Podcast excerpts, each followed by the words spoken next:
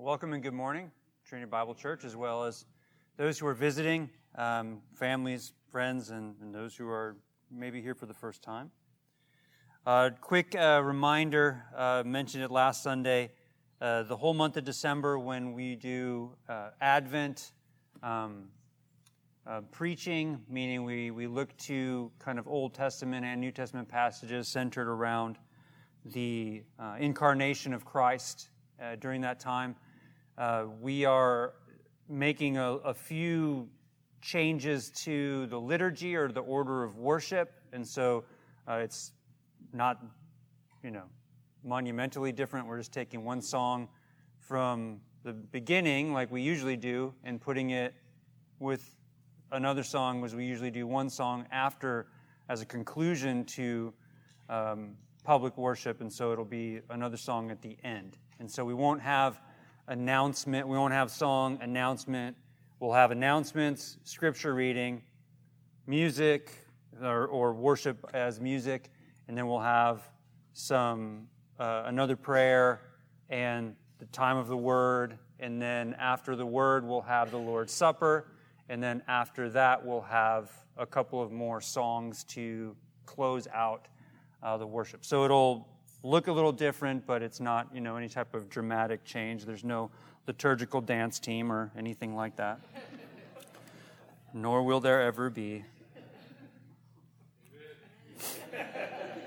These are my people. Yeah. Uh, apologies for liturgical dance team members. Uh,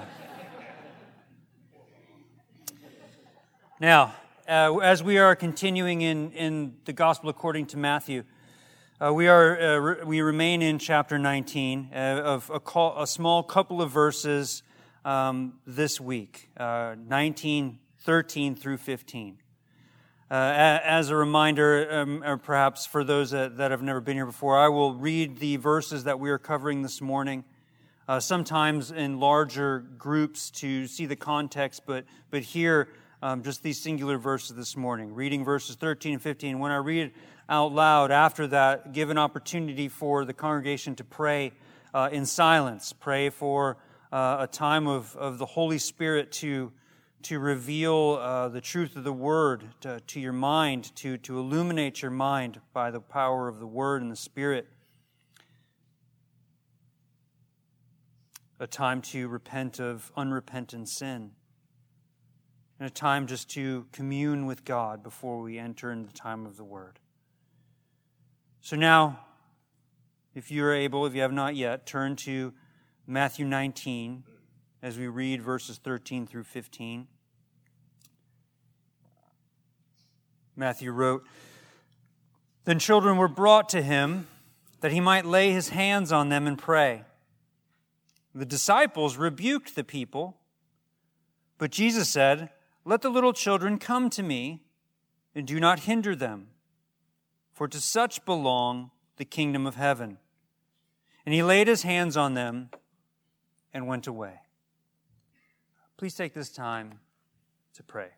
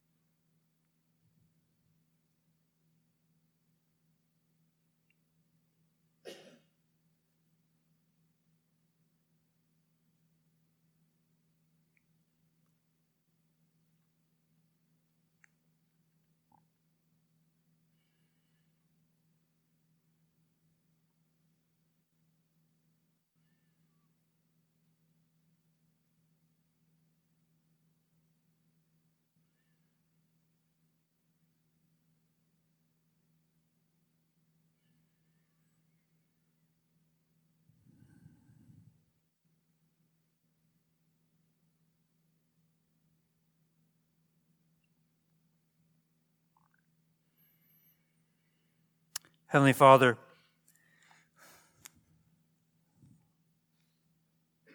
Lord, uh, the church gathers this morning to celebrate the work of Jesus Christ on the cross, our Redeemer, our King. Lord, as we gather, we, we come and offer our praise and our worship to the work of the triune God, Father, Son, and Spirit, as, as your people who you have gathered to yourself, who you have gifted through the power of the Spirit in various ways that we might edify one another and ultimately glorify you in this life that you've given us. This short time while we're here, Lord, that we might share your gospel with the hurting and the broken world around us. God, through your word this morning, remind us anew of that sin nature which we still war with, that we still fail. Lord, confront us with our idolatry, our lack of discipline, in the many ways that we forget you and put other things before you. Lord, turn our affections by the power of the Holy Spirit and your true and holy word back to Christ. Strengthen us by the Spirit, comfort us through the same gospel with the full knowledge that we have been redeemed. Lord, that we have been empowered and sanctified, justified in this life, we've been strengthened to grow more and more in the faith and more and more into an image of our Savior rather than reflecting the fallen world around us. We do so by the strength of the Spirit with the pure promise and the sure hope that our King will return. God, so strengthen your church in this continued time of public worship. We pray this in Christ's name. Amen. As we've been going through chapter 19, we've seen most of it has been about marriage, divorce, and even singleness. It's covered a, a, a gamut of what would make up the majority of the population, both in the time of Christ and now. So we've talked about that. And now we've come to this passage where, where children are brought into it again. And so it should, as the author is intending you to, after this discussion on marriage, divorce, singleness, and the, the myriad of aspects involved, uh, Jesus bringing the, the, the argument about divorce back to creation, to pre fall, the, the standard but then also dealing with the reality of fallen people.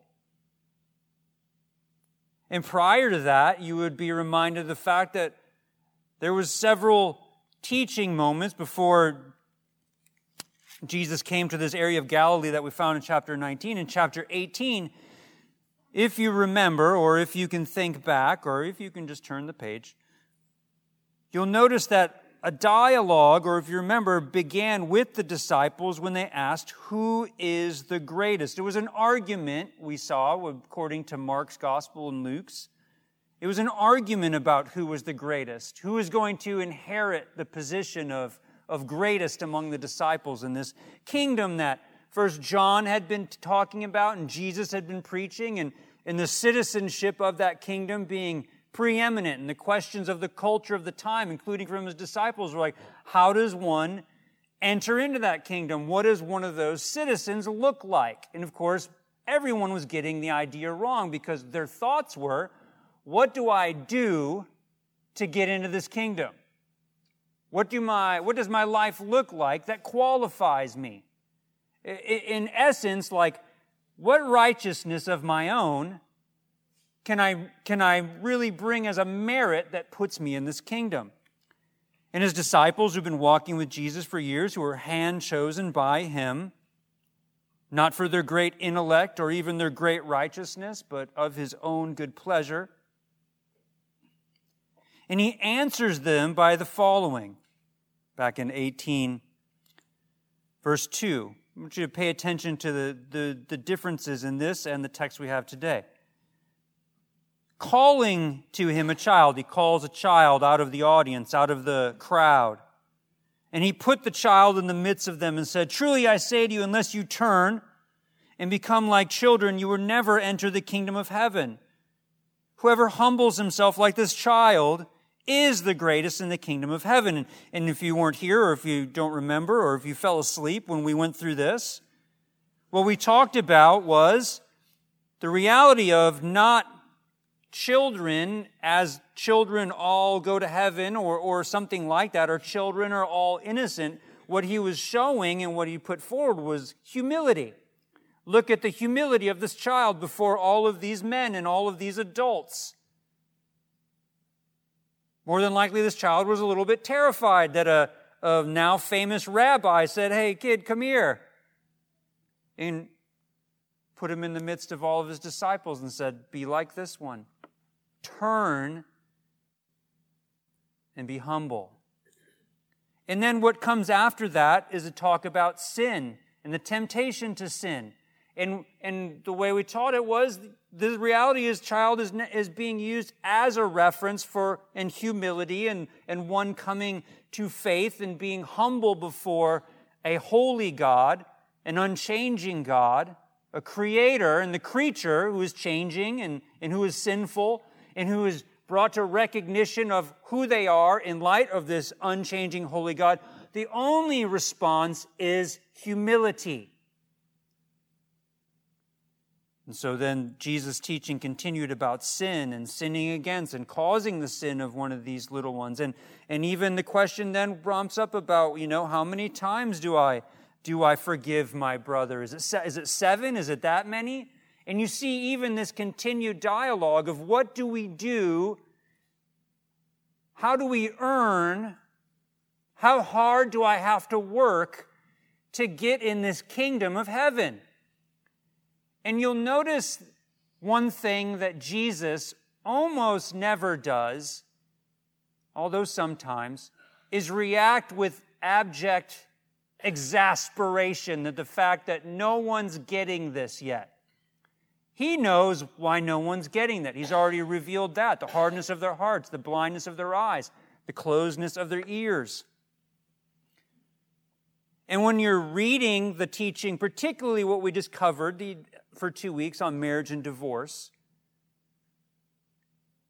The teachers of the time, if, if you would say the idea they had, at least about the kingdom as it came up with marriage, is what is the smallest amount, or if you had to make a measure of what made a good man, a righteous man, what's the lowest bar that, that I can reach in order to enter this kingdom? Because it's a pretty low bar that's set when you really look into the history of what divorce looked like at the time and the way that people viewed marriage. And then going through all of that, now children come up again. Yet, Jesus isn't pointing to the crowd and saying, Child, come here. Now, the, the impetus is that after he's done all this teaching on family and then including marriage, divorce, remarriage, singleness, now families or parents are bringing or wanting to bring their children to Jesus after all this teaching. And if you look closely at how it's said, it says, Children were brought to him that he might lay his hands on them and pray. Now, one of the things we've noticed throughout the gospel account, as we've covered, is often what was happening is people were coming to Jesus because they heard the following He was healing people, He was healing the social outcasts, the diseased, the lepers, those who had been paralyzed for life. And in this particular belief of the time, any infectious disease, paralytic, any type of what we would call like psychosomatic disorder, anything like that, the people would have been viewed, uh, the woman who was bleeding for a dozen years, there would have been very little sympathy or empathy for them. There were certainly social things that were built within Jerusalem, within the law, within the temple system that gave them a place to be, food to eat, and things like that.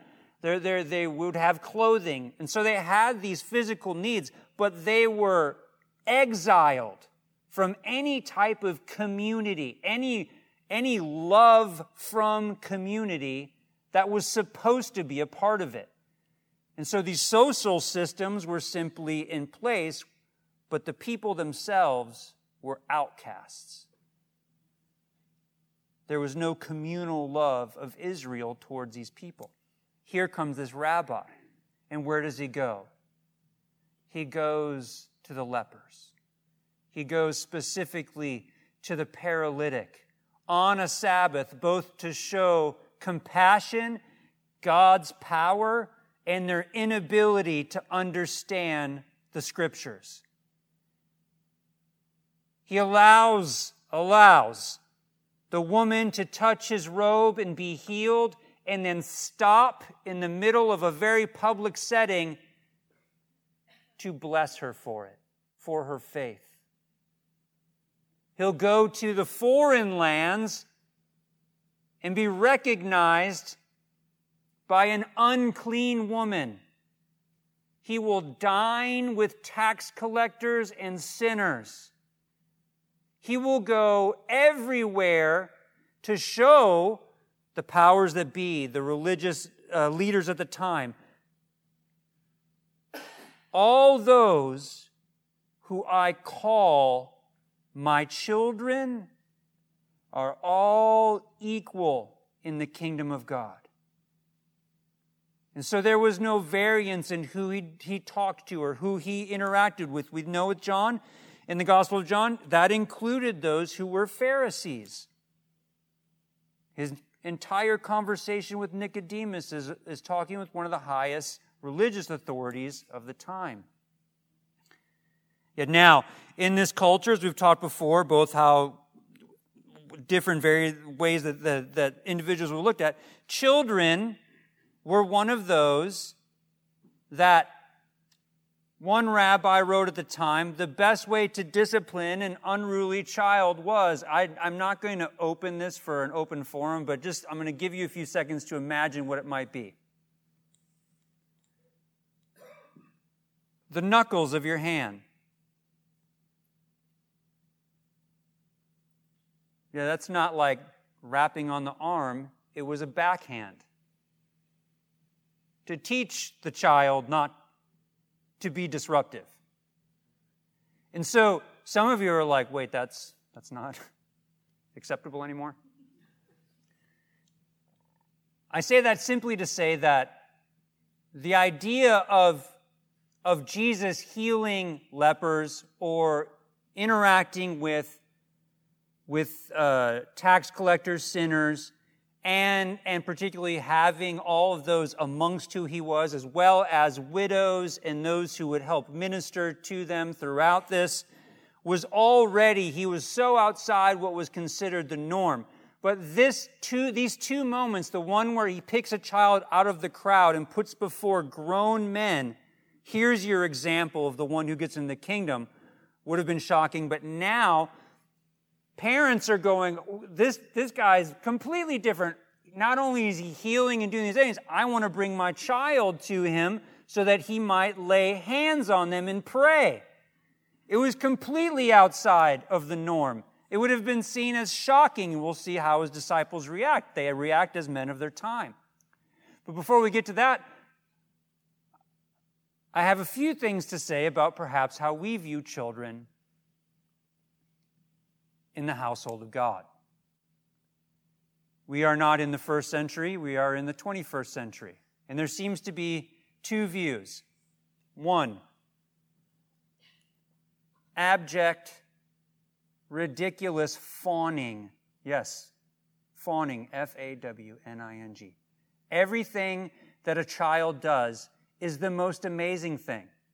that's ever happened in the history of the world. And it's got to be on Facebook and all the other things that you might have. And I'm going to show it to people on my phone. Look at that. Look at that. Look what they did. They went, bleh.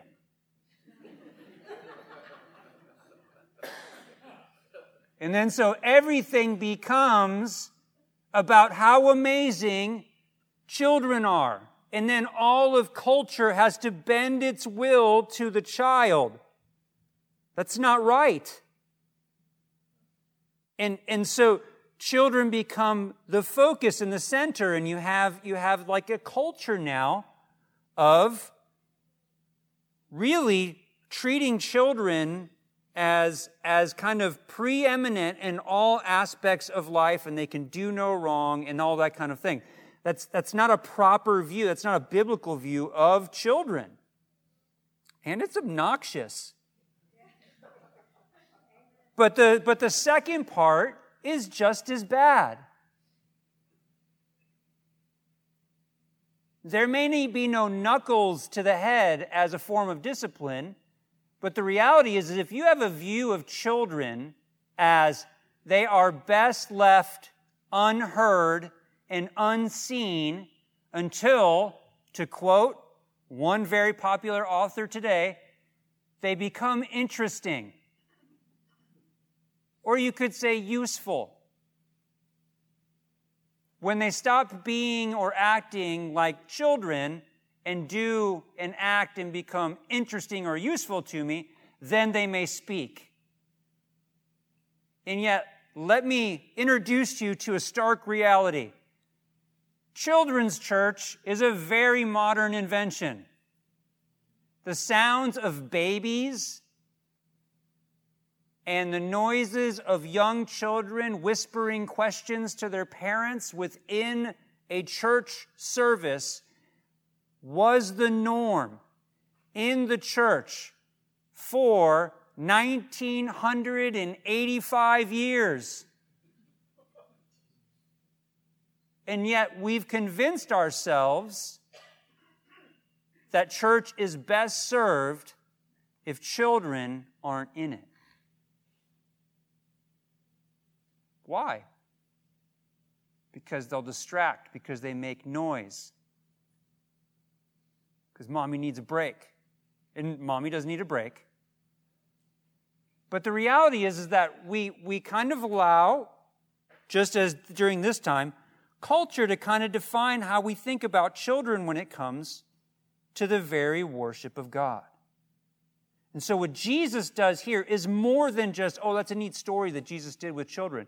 Look what he's going to do with the children. The parents, these brave parents, these parents who are looking to Jesus and going, I want this one who is teaching in such a manner, who is healing.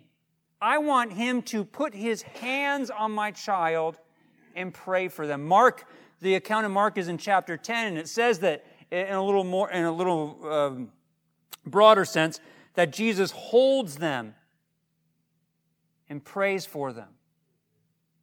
So these children are brought to Jesus. The parents' desire is for him to lay his hands. This is the, the kind of combination of words where you get the idea of ordination from that. And sheesh, don't think of it in, in that sense. It's unfortunate when it's used that way. This is not the context of like Paul being ordained by the church to be sent out for his mission work. It's, but it is the idea of his hands being put on them was, was a, a protection and an, an action of Jesus blessing these children. This is what the parents wanted. So, after this teaching, this hard teaching about teaching about uh, uh, a divorce and remarriage, to which his disciples react as men of their time, better not to be married then. And then after all of this, and he talks about singleness, and he talks about the kingdom again, the kingdom of heaven. And then the children are brought to him. The disciples' response is the disciples rebuked the people. And what they meant to say was like, you don't bring those little things near the rabbi. Don't you know who he is? This is our teacher. He's famous now. Get your get these things away from him. They weren't seen as important. They were seen as, by the disciples, extensions of disrespectful parents. And yet imagine that. It doesn't say that the parents believed that he was Messiah. It doesn't say that, that they had faith.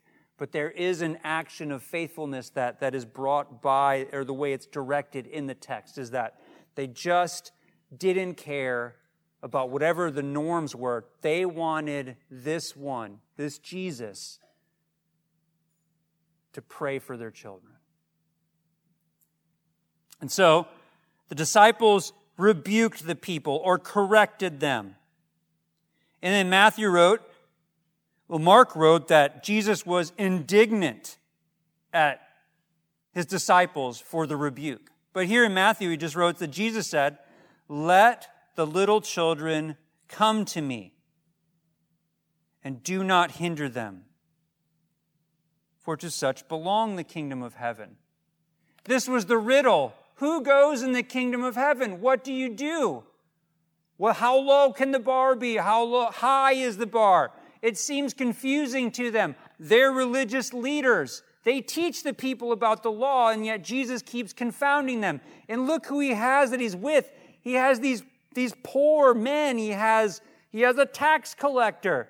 He's followed by these women we know are sinful because they're widows or they've been married more than once and that, or whatever it might be. And, and, and, and who is he? And then now, here he is collecting children who should not be seen and should not be heard. Now imagine these children. The creator of the universe, according to Paul in Colossians, gathers them in his arms, sits down on their level, and according to Mark, holds them and prays for them. There's a group of child, we don't, children, we don't know how many, but it would have been like other areas, grabbing or holding or putting his hands on each child and praying for them.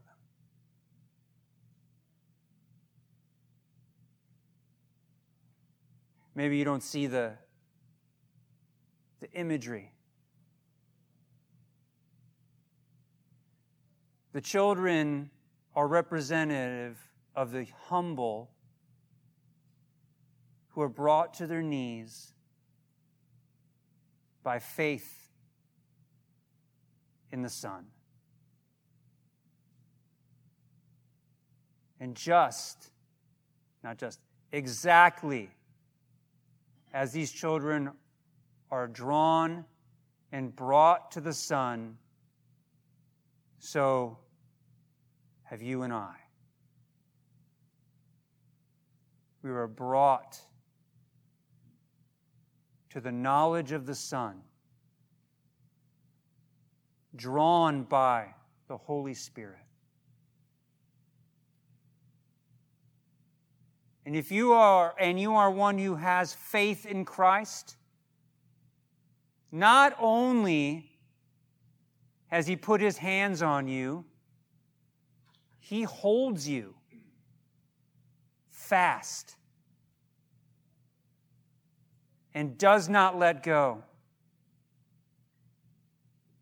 If there's anything to remember, it's the moment that you can, if you can remember, it might have been a long time ago for some of you, the moment that you came to faith in Christ, the instant that you knew you believed.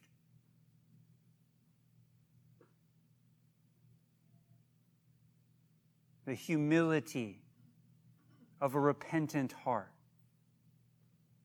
The story of the children, the bookend story of these children accounts in Matthew, is, is singular in its teaching. Those who are in the kingdom will come to the king in humility. They will come to the king in repentance. They will come to the king in full acknowledgement of who he is. They will come to the king and be justified. They will come to the king and be made righteous in his own righteousness. They will be held by the king until such a time as he returns. And therefore, that humility remains. The humility of one who comes and is held by the king and fails and sins and is brought to their knees. Oh God, forgive me. And the king reminds them, I have you. You are mine. Just like he held the children, he so holds his people. And if that's a truth you believe, that means your life has such intense meaning and value. If you call yourself Christian, if you are captivated by Christ, and your affections are so turned to Him, this one who cradles you, the King.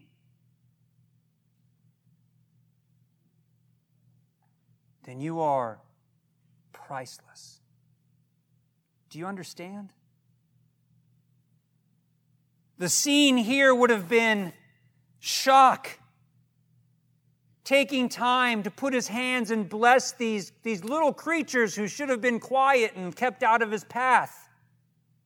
Teaching a lesson again and again with the utmost patience to those who had already confessed that he was the Christ and yet were so blind and stubborn, didn't see the simplicity of what he kept repeating about those who were in the kingdom.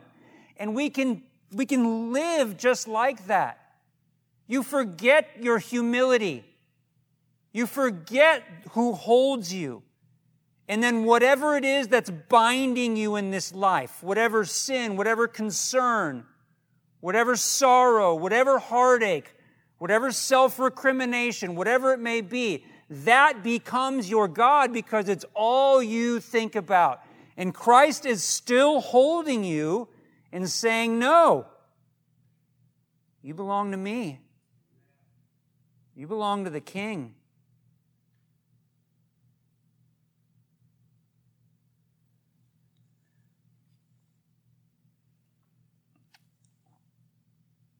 These little ones. Let them come to me. Do not hinder them, for to them or to such as these belong the kingdom of heaven.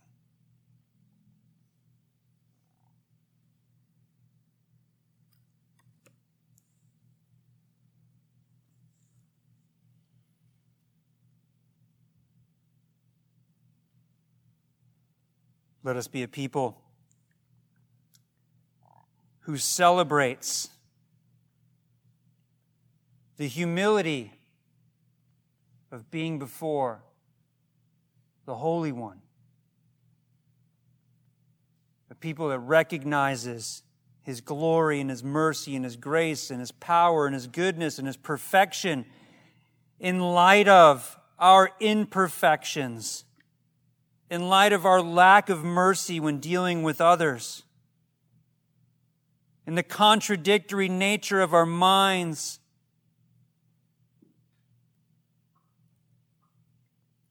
Keep your eyes on the King. Keep your eyes on the one who holds you.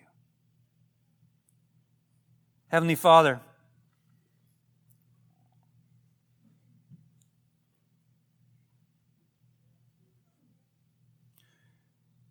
Father, we thank you for the Son.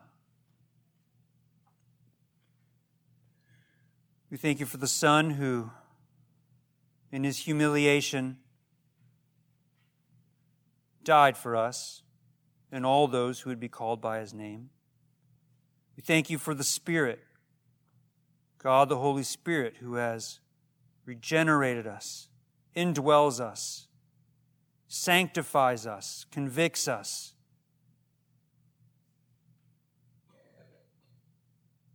And binds us one to another. God, we thank you for your word. We thank you that in this way we know you fully as we can through what you've given us in the Word. But one day, when the King returns, we are given resurrected, glorified bodies combined with sinless, glorified spirits. We will know Father, Son, and Holy Spirit in fullness. Lord, let us look to this future hope, particularly and always, and especially in our bleakest of times. Let us be reminded of the Creator of the universe, who humiliated himself in the flesh came down to live with sinful man for a time, and even knelt down and prayed over children.